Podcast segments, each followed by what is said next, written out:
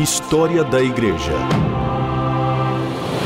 Uma visão panorâmica dos principais acontecimentos da origem da Igreja até os dias atuais.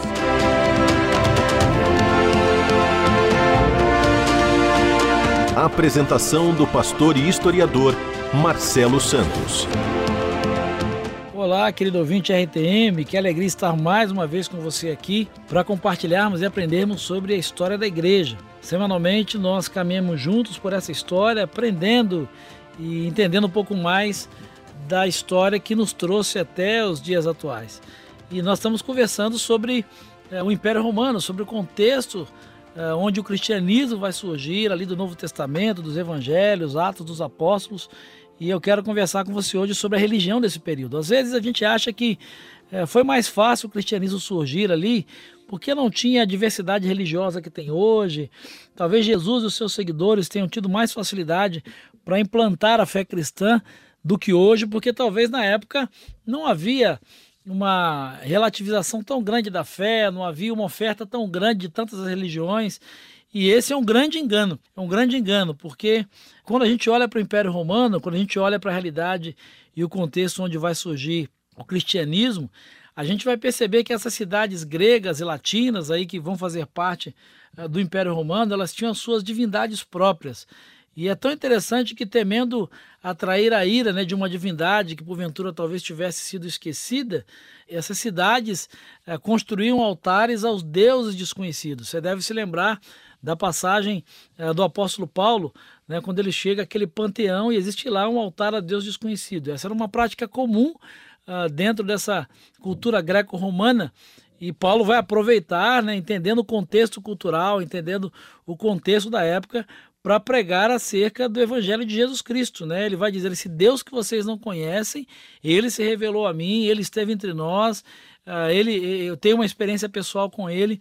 Então é importante valorizar o conhecimento da cultura. Né? Paulo tinha esse conhecimento da cultura e vai usar isso a favor da pregação uh, do Evangelho. Nós conversamos aqui já num programa anterior que pouco antes dessa era cristã, né, os imperadores romanos já começaram a ser tratados e encarados como divinos, né, como filhos de Deus ou como próprio, próprios deuses encarnados. As religiões antigas greco-romanas a essa época estavam numa decadência. E por conta disso, Augusto, que foi um imperador romano, ele vai tentar conter essa ruína religiosa e moral do seu povo, reconstruindo a partir do ano 12 esse poder, esse culto ao imperador. Ele vai assumir o título né, de Pontifex Maximus, ou o que que seja. É quase que uma encarnação da divindade. Ele vai implantar o culto oriental soberano, com o intento de colocá-lo a serviço da reorganização religiosa do império. Ele vai tentar restaurar o poder religioso na figura do imperador romano. Com essa decisão dele nas casas, né, nas, famílias, uh, as famílias deviam oferecer sacrifícios ao imperador. Mas no, no Ocidente isso não teve muito efeito, por quê? Porque no Ocidente o Senado era quem decidia, depois da morte do imperador, sobre a sua catalogação entre os deuses ou não. Ah, os imperadores que vão suceder Augusto vão tentar reforçar esse caráter sagrado da figura do imperador romano, né? Tibério, Cláudio, Vespasiano vão incentivar essa ideia do culto ao chamado imperador defunto, ao imperador que havia falecido, eles vão tentar intensificar esse aspecto da divindade. Né? Dois personagens que são muito conhecidos, ou pelo menos que você já deve ter ouvido falar, Calígula e Nero, eles se deixaram adorar em vida ainda. Né? Ainda em vida se deixaram ser cultuados como deuses.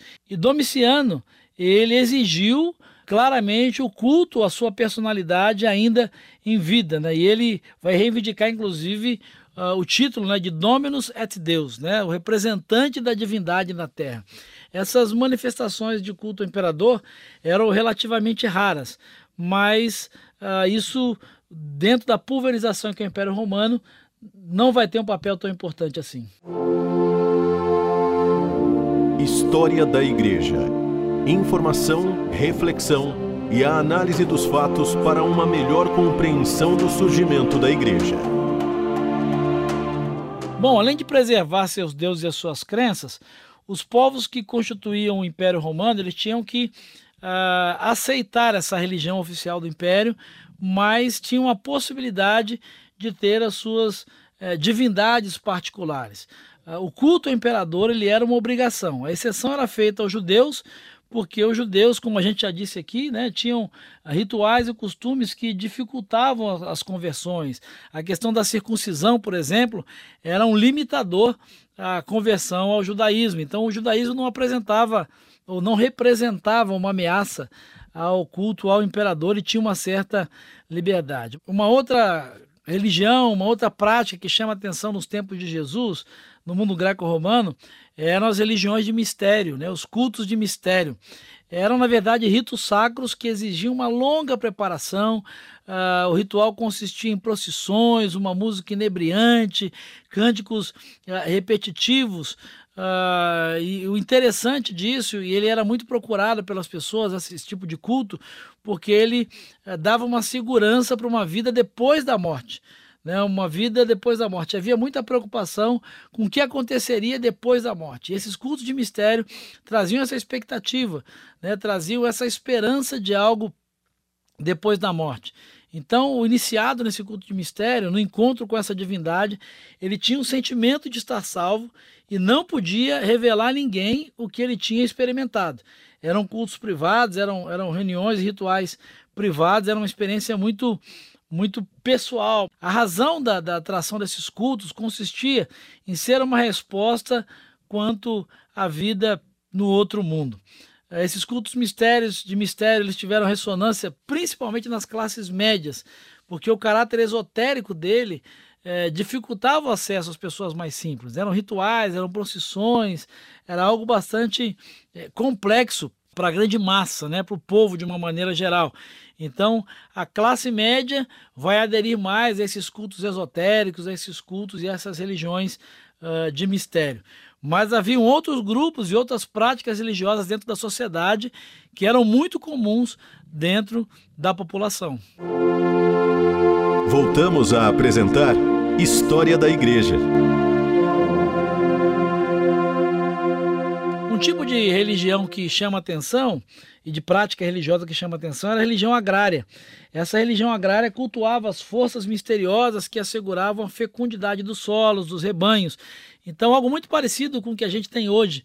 Haviam os protetores ou as divindades protetoras das colheitas, dos rebanhos, né, das fontes, né, eram os padroeiros, né? A gente pode fazer esse link com essa expressão. Eram, eram os padroeiros da chuva, da agricultura, dos pescadores, das profissões. Era, uma, era o que a gente chama de religião agrária. Havia também a astrologia, que era um outro tipo de prática religiosa da época. A astrologia ela vai atribuir às estrelas né, o destino dos homens é o que a gente conhece, é uma prática interessante até hoje comum, né? A questão do horóscopo. Isso vem antes mesmo da religiosidade romana, né? Era a fé no destino que era definido e fundamentado pelo posicionamento das estrelas, né? Os astros. Para os estoicos, a astrologia era o conhecimento da ordem do mundo, na qual a sorte dos mortais estava ligada ao conjunto do cosmos. Então as pessoas é, levavam a sua vida religiosa a partir da posição das estrelas, ao zodíaco, ao horóscopo, algo muito parecido com o que a gente tem hoje. Uma outra prática muito comum era a prática da magia, religião ou a religiosidade ligada à magia. Ela era procurada como meio de escapar à necessidade do destino, né? a pretensão de, de aproveitar por meio de práticas misteriosas esse poder das estrelas, as forças boas, as forças más do universo. E é interessante que nessas religiões de magia, ou nessas práticas de magia que eram muito procuradas pelas pessoas da época, havia aí todo um ritual, havia toda uma receita para dominar as forças boas e as forças más. É interessante que uma dessas receitas era que os demônios somente podiam ser é, dominados e expulsos pela magia. E havia uma fórmula mágica para fazer isso. O que, que as religiões de magia diziam?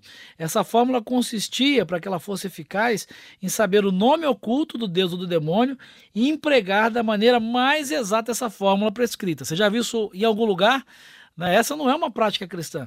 Essa é uma prática pagã, é uma prática de magia que, ao longo dos, do, dos séculos, infelizmente, foi assimilada por uma parte do cristianismo, mas essa era uma prática pagã anterior até mesmo ao cristianismo, de perguntar o nome, saber o nome, uh, palavras mágicas que esconjuravam né, a divindade ou principalmente os demônios. Né? Em conexão com essa magia se apresentava a fé no sentido oculto dos sonhos, nos oráculos, então era algo muito misterioso e a ideia desse tipo de, de religiosidade era o domínio do, do, desconhecido, era o domínio dos poderes bons e dos poderes maus que regiam o universo, e essa era uma prática muito comum uh, na época de Jesus, no contexto de Jesus e no contexto onde vai surgir uh, o cristianismo.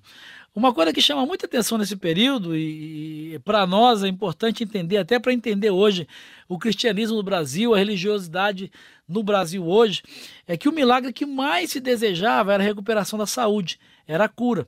Isso estava muito ligado, obviamente, a, a baixa ou quase nenhuma estrutura que o Império Romano tinha.